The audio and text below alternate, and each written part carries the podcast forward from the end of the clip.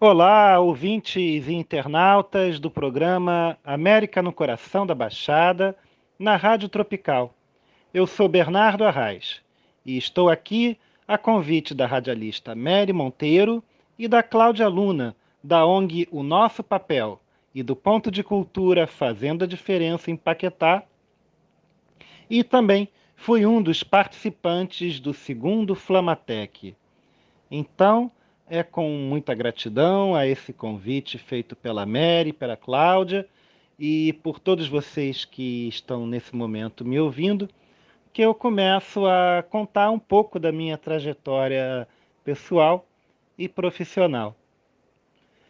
Eu gostaria de começar compartilhando com vocês que as artes, de um modo geral, é, e principalmente a, a, arte como um meio expressivo, né? como uma forma de você criar, como uma forma de você imaginar é, e de se relacionar com os outros e com o mundo, é, a arte tem um papel é, que fala a minha alma, sabe? É, é algo tão vital quanto respirar para mim. Eu não sou necessariamente artista, mas à medida que eu for contando para vocês a minha história, vocês vão compreender, vocês vão compreender o que eu estou querendo dizer. É, então, eu cresci na Biblioteca Infantil Maria Mazetti, local onde o meu pai, que é bibliotecário, Domingo Gonzalez, trabalhou durante muitos anos coordenando as atividades arte educativas que ali aconteciam. Então, nessa biblioteca infanto-juvenil, é, uma das primeiras que teve no Rio de Janeiro, eu sou carioca, lá eu brincava muito, ouvia muita história. É, a Biblioteca Infantil Maria Mazetti fica nos jardins da Fundação Casa de Rui Barbosa, então corria muito por aquele espaço e fazia muita arte. É, teatro de bonecos, desenho, leitura de histórias, pegava livro emprestado, é, havia muitas atividades culturais que aconteciam, que eram promovidas é, em parceria com a biblioteca infantil.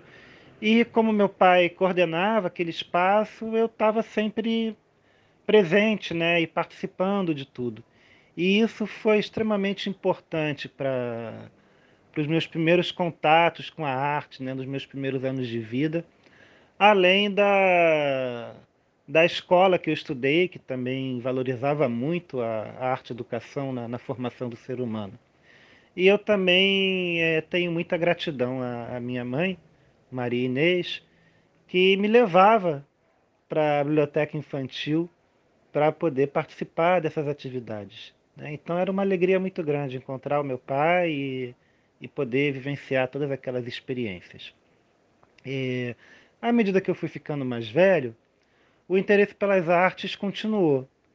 Eu tive oportunidade de, em 2000, perdão, em 2000, é, eu estava com 12 anos, em 1992, fazer algumas aulas de, no, no, curso livre do Teatro Tablado, com a Cacá Mortefo, aluno dela, e permaneci tendo aulas de curso livre no Tablado até 1996 nessa época já comecei a me interessar pela arte de contar histórias e encontrei na contação de histórias uma outra forma de expressar a minha relação com, com as artes. E isso foi se tornando um pouco sério. Eu comecei a fazer parte de um grupo, o grupo Faz de Conta. Depois, quando eu ingresso na faculdade de pedagogia, eu descubro que a arte de contar histórias tem uma importância muito grande na formação de leitores me formo pedagogo e vou atuar dentro de escolas e de ONGs como contador de histórias, é, participando de projetos que trabalhavam, né, atuavam com a formação de, de novos leitores, crianças, adolescentes. E eu vou nessa carreira contando histórias em espaços educacionais e atuando em ONGs com projetos de leitura até o ano de 2014, quando eu ingresso numa ONG de atuação nacional. E nessa ONG eu ingresso também atuando num projeto de formação de leitores juvenis. e fico 2014, 2015 é, atuando nesse projeto e 2016 o projeto acaba e eu sou convidado a participar de um outro projeto pedagógico da ONG, só que esse projeto novo ele não tem nenhuma relação com nenhuma linguagem artística, né? nem com a literatura, que era o caso do formação de leitores jovens. Né? E com isso, é, para uma pessoa como eu, que até então vinha de alguma forma relacionando o meu trabalho com, com, com as artes, através da arte de contar histórias, e que nesse meio tempo eu já havia feito cursos livres também de cerâmica, de escultura, é, de desenho. Eu acabei me formando ator também nesse meio tempo, fiz a formação na Escola de Teatro Martins Pena, me formei em 2011. Então, em 2016, dentro dessa ONG, quando o, o, projeto muda e acaba o projeto de leitura, eu começo a trabalhar com projetos que são de outras áreas da, de interesse da pedagogia e que não têm nenhuma relação com a arte. E eu começo a viver um profundo vazio existencial e a questionar a minha própria carreira como pedagogo. É, é interessante também falar que nessa época eu já havia feito uns anos antes, em 2003, logo que eu me formei pedagogo, uma especialização em arte terapia.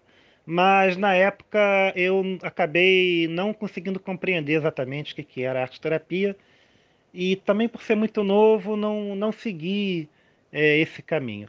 Eu estou trazendo essa informação porque exatamente de 2016 para 2017, quando eu começo a viver essa crise existencial profissional em relação à carreira de pedagogo, a arte terapia volta na minha vida e volta através de uma amiga que me diz, Bernardo, é, você estava falando outro dia da, da sua crise com a, com a pedagogia, você já pensou em ser arte terapeuta, em fazer arte terapia?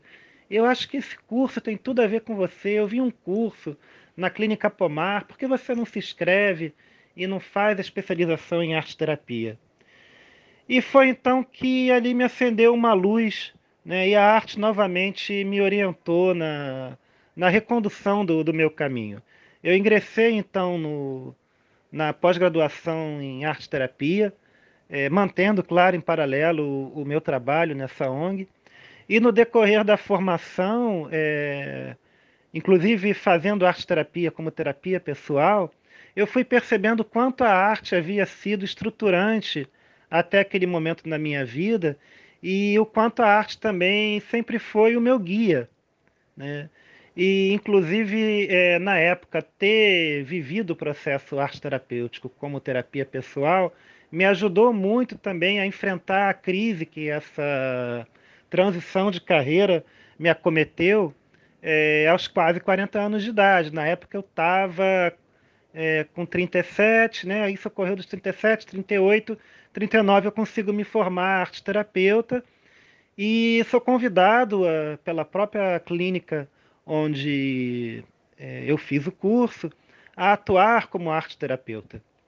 E posteriormente também sou convidado a atuar como formador também da, do curso de arte terapia, né, fazer parte da, dessa equipe. E então, é, com todo o esforço de tudo que, que aconteceu, que não foi, né, quem já viveu essa experiência sabe quanto é difícil a gente fazer uma transição de carreira, né? E quanto mais velho, às vezes mais delicado fica. Mas eu posso dizer que valeu muito a pena. É, eu hoje vivo como arte terapeuta, é, tenho muito orgulho da minha profissão. É, é uma oportunidade muito bonita de poder ver outras pessoas descobrindo é, suas potencialidades através da, da arte, né? essa capacidade de transformar, de criar, de imaginar, de mudar o seu mundo interno e de quanto que essa mudança interna ela proporciona também uma mudança do, do mundo externo daquela pessoa, né? E então é, é muito gratificante poder compartilhar isso com vocês e fazer outras pessoas também que vibram com a arte, né, poder encontrar nela uma fonte, um, um recurso, né, um, um caminho de, de criação e, e de amorosidade. É, muito obrigado por me ouvirem e até uma próxima oportunidade. Abraços!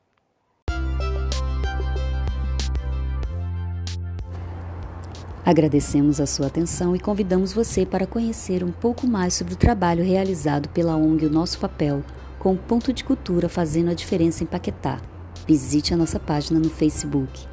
Conheça também o blog flamatec.nossopapel.org.br e descubra mais sobre o Festival de Letras, Artes, Meio Ambiente e Tecnologia.